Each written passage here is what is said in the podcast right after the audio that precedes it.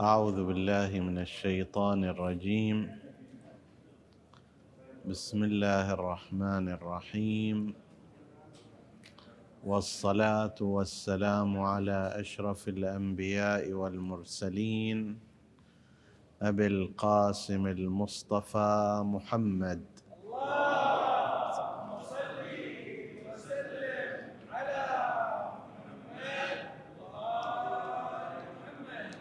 وعلى أهل بيته الطيبين الطاهرين. السلام عليكم أيها الإخوة المؤمنون أيتها الأخوات المؤمنات ورحمة الله وبركاته. نعود إلى استكمال ما جاء في وصية الإمام موسى بن جعفر الكاظم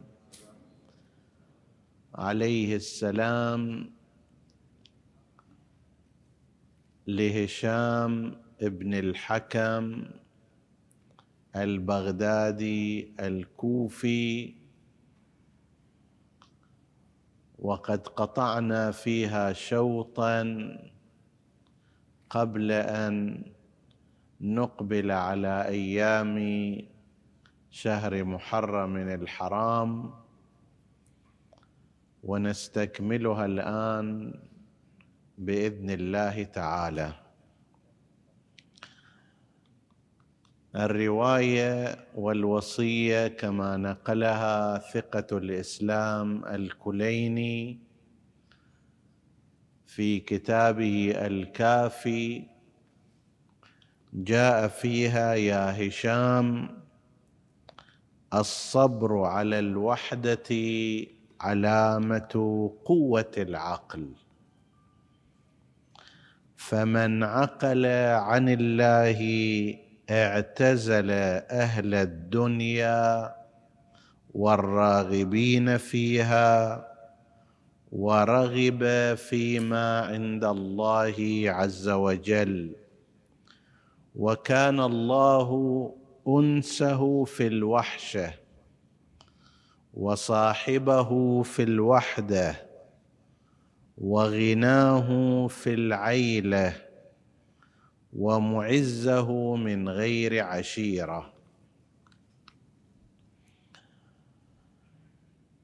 موضوع الاعتزال والوحدة في مقابل الحضور الاجتماعي المكثف من المسائل القديمة التي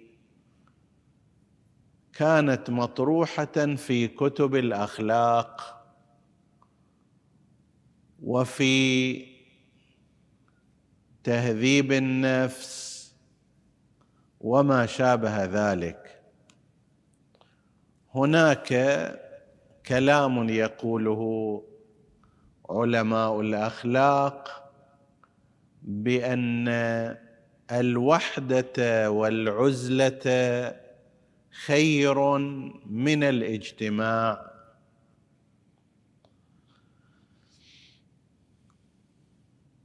لهم في ذلك مبررات وللطرف الثاني مبررات. نحن نريد أن ننتهي إلى لب الموضوع. فنقول أن الروايات الواردة في تحبيذ العزلة مرتبطة بأزمنة وبحالات وبأشخاص.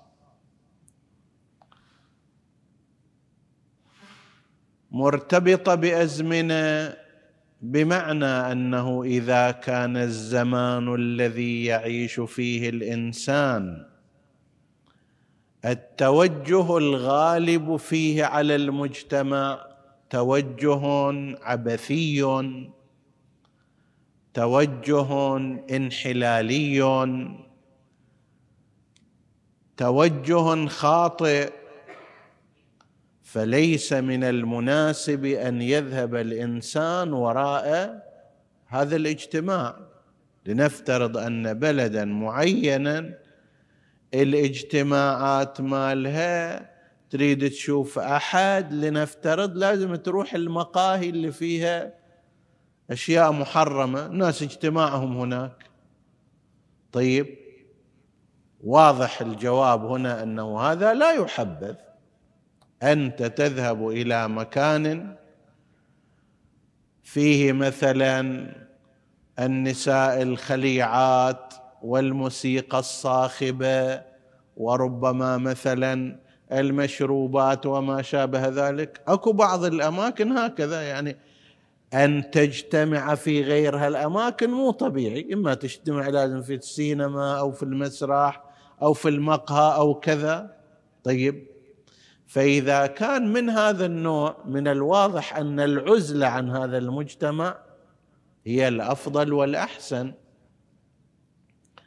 واحيانا يكون بالنسبة إلى أشخاص مو كل المجتمع هكذا. وإنما طبقه من هالطبقات فئة من هالفئات. لنفترض فئة الأغنياء والمترفين. بعض الأحباب كانوا يقولون في بعض الشركات إذا قالوا بس من درجة السنيور ستاف وما شابه ذلك معنى ذلك لابد أنه أكو فيه شراب في ذلك الاجتماع. أما إذا لا تحت فهذول يكتفوا يعطوهم شنو؟ كاس لبن مثلا. زين.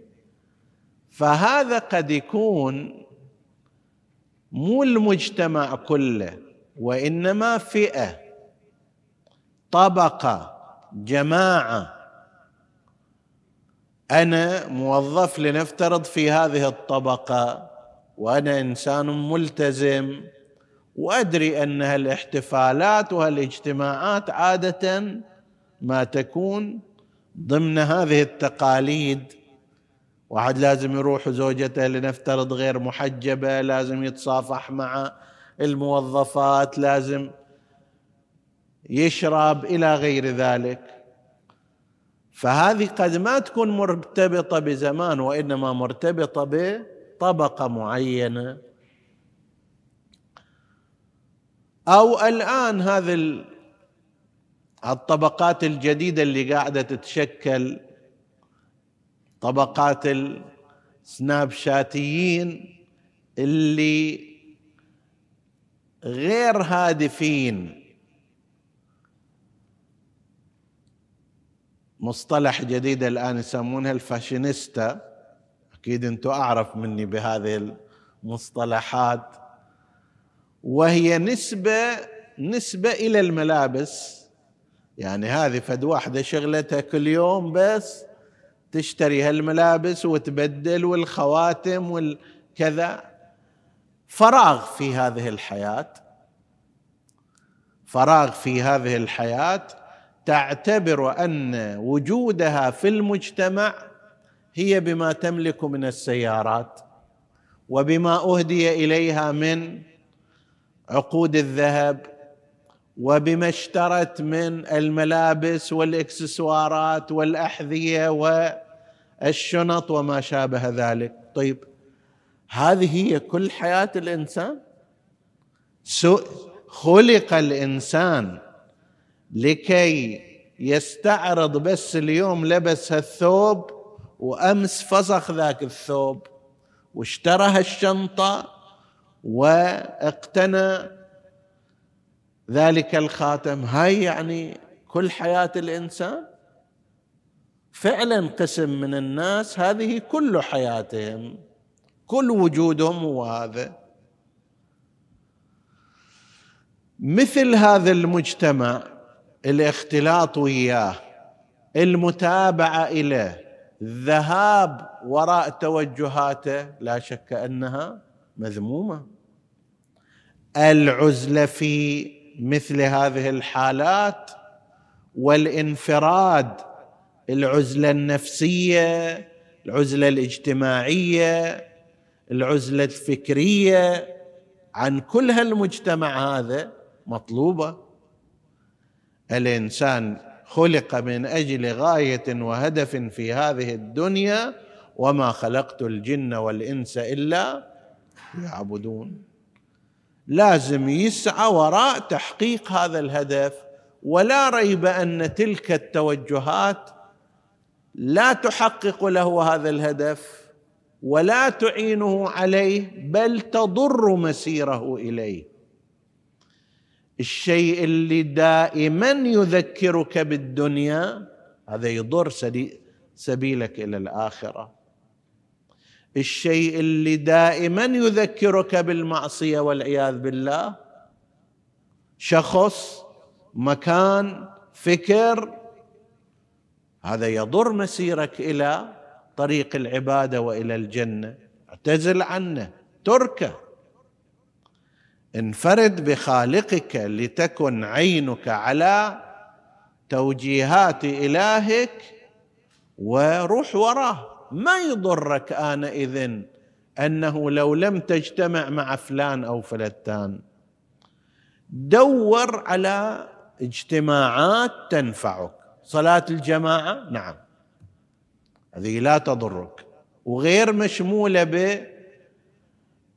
بالروايات التي تأمر بالعزله اعتزل عن المعصية اعتزل عن العبثية اعتزل عما يدفعك بعيدا عن طريقك إلى الله سبحانه وتعالى. مجلس قراءة لا لا يصنع هذا لا يدفعك عن طريق العبادة بل يؤكد ذلك في نفسك. صلاة الجماعة أيضا كذلك. رحلة الزيارة مع جماعة كذلك. الذهاب إلى العمرة في مجموعة كذلك مطلوب هذا. ليش؟ لأن من خلال هذا الاجتماع أنت ما تلغي توجهك إلى الله ولا تقلل اتجاهك إلى سبيل الله عز وجل. فاذا ما جاء من الروايات وهذا الملخص ماله لأنه هناك روايات تقول هكذا هناك روايات تقول هالشكل. اللب الموضوع هو هكذا. إذا كان الاجتماع مع جماعة يساعدك في الوصول إلى هدفك الأساس عبادة الله والاستقامة في الحياة والإيمان هذا الاجتماع مطلوب روح وراه دوره حتى لو تدفع فلوس في سبيل ذلك.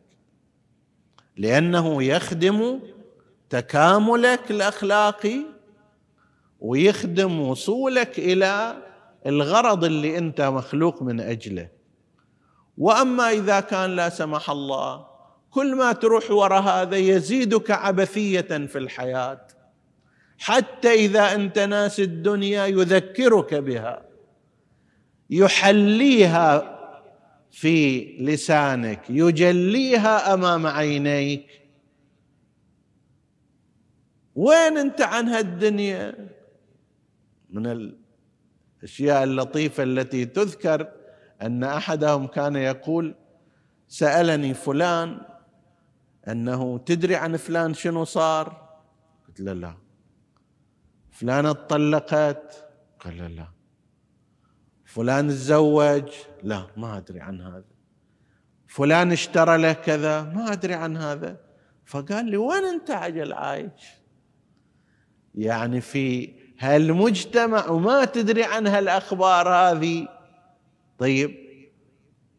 فقلت له أنا عايش لهدفي أعبد ربي أهتم بأبنائي وأسرتي أفكر فيما يعنيني من الأمر أثقف نفسي. عايش لهذه الأمور. فلانة وش سوت؟ هذا ما يعنيني في شيء. حتى أروح أدور أدواره. فلان ماذا صنع؟ ماذا اشترى؟ ماذا باع؟ طاح قام كذا هذا مو من الأمور التي سوف تزيدني علما أو ايمانا أو اخلاقا أو غير ذلك. علمت به أو لم أعلم به لا ينفعني شيء. هذا إذا ما صار بعد غيبة.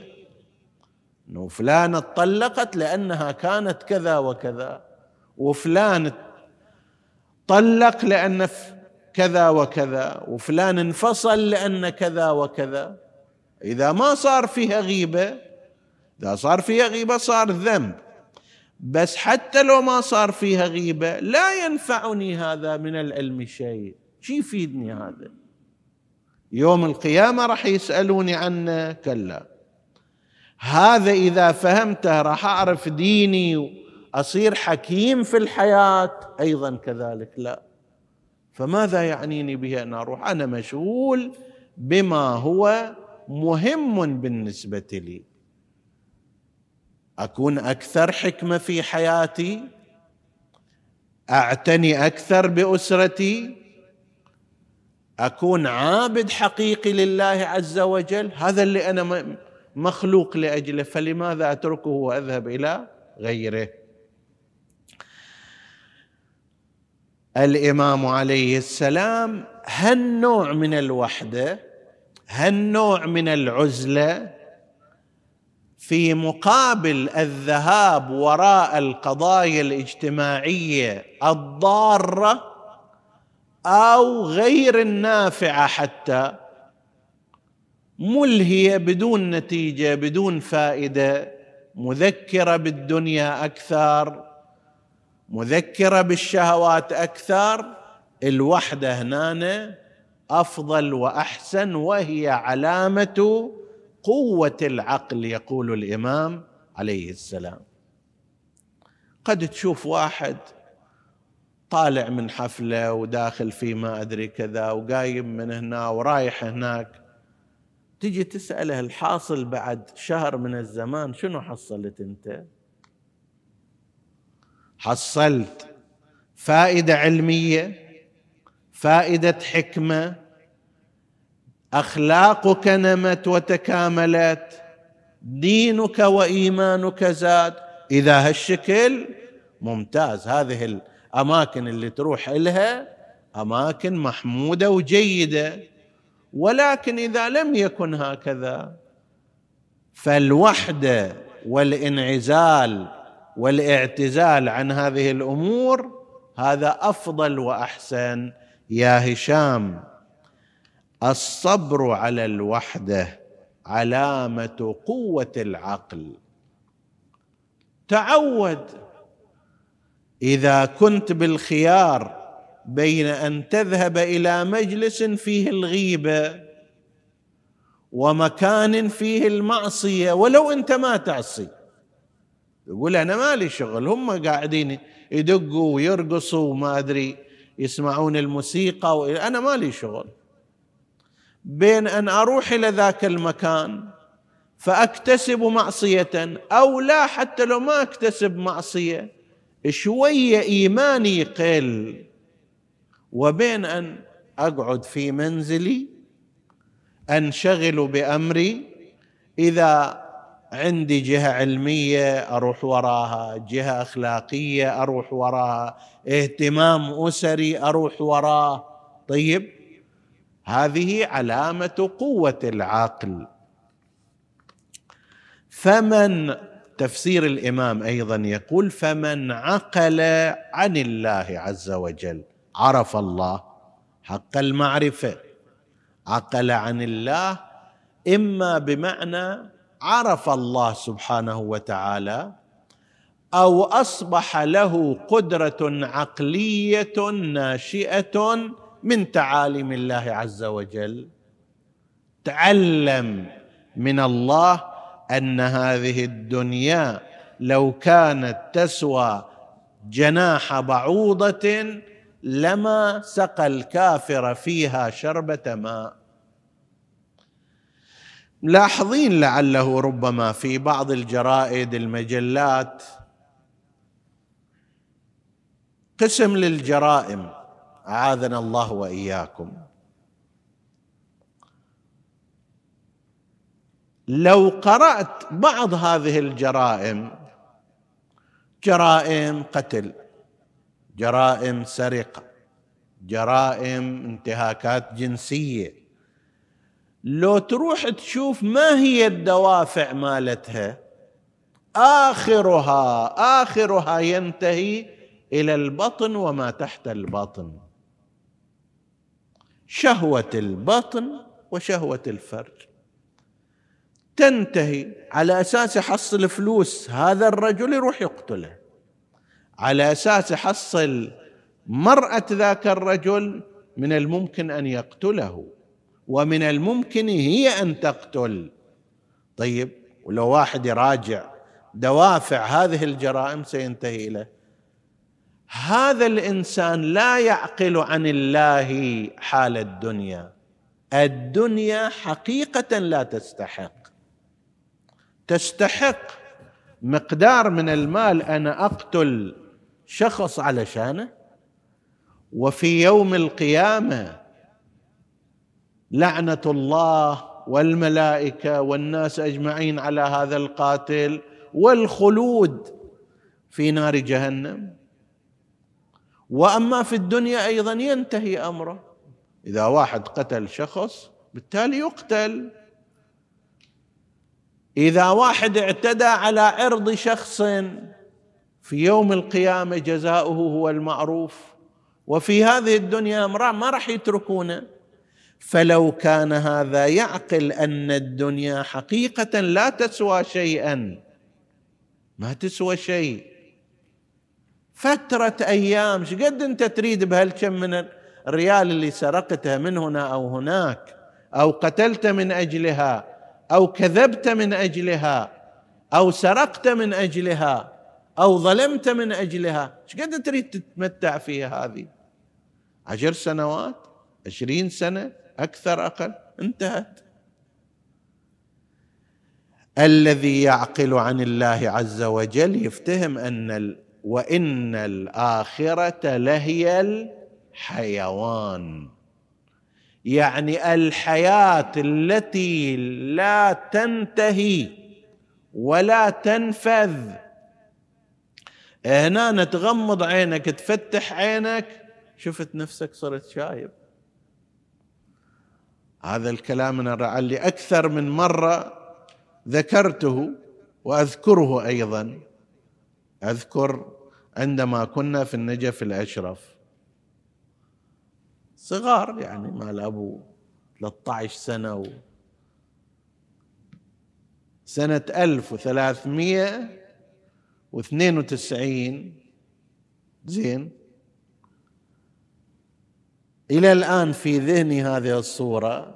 يعني أقعد على كنت أقعد على الدرجة مال البيت الصغير اللي كنا مستأجرين فيه وخربشات حسب التعبير.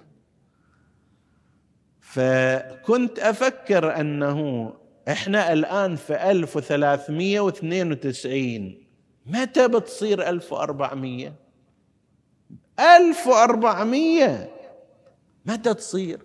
كنت أراها الدهر.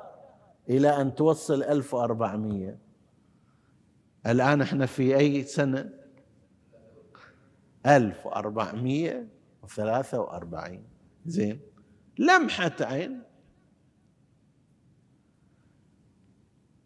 بعد كم سنة هم راح يصير الكلام الله يرحم فلان كان يقول هاي الحكاية. هذا هو بعد طريق الإنسان. لو أن الإنسان عقل عن الله عز وجل أن الدنيا لا تستحق. فترة سريعة تركض. من ذاك اليوم إلى الآن فوق خمسين سنة. ونحن نتذكرها كأنها أمس واول تمس. طيب وعشر سنوات قدام وخمسة عشر سنة قدام أيضا تنتهي بنفس السرعة وأسرع بعد. السنة الماضية هالوقت هذا كنا على سرير المستشفى مع الكورونا. وقاكم الله وإيانا. زين. الله سبحانه وتعالى تفضل وكان من الممكن أن يذهب الإنسان مع آلاف. إلى الآن ضحايا كورونا في العالم أكثر من خمسة ملايين. زين. كان من الممكن أن أي واحد منا أيضا يكون من ضمن هؤلاء الخمسة ملايين. كورونا ما صار غيره يصير. يبقى أيضا هذا الإنسان عشر سنوات خمسة عشر سنة بعدين الله يرحمه. كما غيره ذهب هو أيضا يذهب. إذا كان الأمر هكذا فينبغي أن يعقل عن الله حقيقة هذه الدنيا وأن هذه الدنيا لا تسوى لا تسوى شيئا لا تستحق أن يعصي الإنسان ربه من اجلها يرتكب جريمة من أجل هذه الدنيا. فمن عقل عن الله عز وجل اعتزل أهل الدنيا. والراغبين فيها. ليش؟ لأن هذول يصورون لأن الحياة الحقيقية هي الدنيا. أن المتعة هي هنا. أن السعادة هي هنا. أنه كأنما خالد هنا. يعمل أهل الدنيا للدنيا وفي الدنيا كأنها خالدة. ولذلك تجد مثلا إيمانهم ضعيف. هذا إذا كان عند بعضهم إيمان. زين؟ ما يعمل لذاك المكان حقيقه يعمل لهذا لذلك أسهل شيء عنده أنه يترك صلاته ولكنه لا يترك عمله الوظيفي. وهذه الصلاة هي لبناء ذلك المنزل الدائم وهذا العمل الوظيفي لأجل بناء المنزل المؤقت. لكن قد تجد مثلك يصدق بأنه الحياة الحقيقية هي هناك فيلتزم التزاما تاما بالأحكام الشرعية وبالعبادات وبالأعمال الصالحة وهنيئا لك ولأمثالك.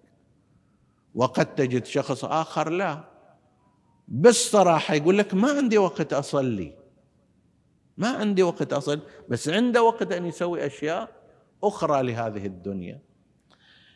اعتزل أهل الدنيا العاقل يعتزل أهل الدنيا والراغبين فيها ويرغب فيما عند الله عز وجل. وكان الله أنسه في الوحشه وإحنا نقرأ عن الإمام الكاظم عليه السلام أنه لما سجن في أواخر حياته قال اللهم إني كنت أسألك أن تفرغني لعبادتك وقد فعلت فلك الحمد. مو لازم واحد يروح للسجن حتى يتفرغ للعبادة. لا هالمقدار هذا اللي متاح له في كل يوم. فد نافلة إضافية فد كم صفحة من صفحات القرآن الكريم. دعاء ذكر ورد غير العبادات الواجبة. ورغب فيما عند الله وكان الله أنسه في الوحشه حقيقة إذا نوصل إلى مثل هذا المستوى هنيئا لمن وصل. يا أنيس المستوحشين ما يستوحش الإنسان المؤمن إذا كان مع الله عز وجل. المؤمنون الحقيقيون يستوحشون مما يستلين به المترفون. شوفون هذا شيء وحش. وإلا الراحة الحقيقية هي عندما يلجأ الإنسان إلى ربه ويستأنس به وصاحبه في الوحدة عندما يكون نبي الله يوسف في داخل البئر لا يشعر بالوحدة لأن معه جبار السماوات والأرض. وهو الظهر الأعظم له. كذلك أنا وأنت ينبغي أن نكون كذلك. صاحبه في الوحدة غناه في العيلة. اطمئنان ما لازم يكون إلى الرصيد البنكي أكثر من اطمئنان إلى بركة الله ورزقه وعطائه. لأن الله سبحانه وتعالى هو الرزاق ذو القوة المتين. هذا تأتيه النق يأتيه النقص. لا سمح الله جبار يتسلط عليك ويصادره منك لكن رزق الله وعطاء الله لك لا يمكن لأحد أن يمنعه عنك ولو اجتمع أهل الدنيا بأجمعهم على أن يمنعوك رزقا ساقه الله إليك ما كانوا قادرين على ذلك. وغناه في العيلة ومعزه من غير عشيرة. نسأل الله سبحانه وتعالى أن يقربنا إليه. وأن يعرفنا نفسه. اللهم عرفني نفسك. طبعا هذه إليها مقدمات. الإكثار من الدعاء الإكثار من المناجاه الإكثار من التوجه. هذه تقرب الإنسان إلى ربه وتعرفه بربه. نسأل الله سبحانه وتعالى أن يكرمنا بذلك. إنه على كل شيء قدير وصلى الله على سيدنا محمد وآله الطاهرين.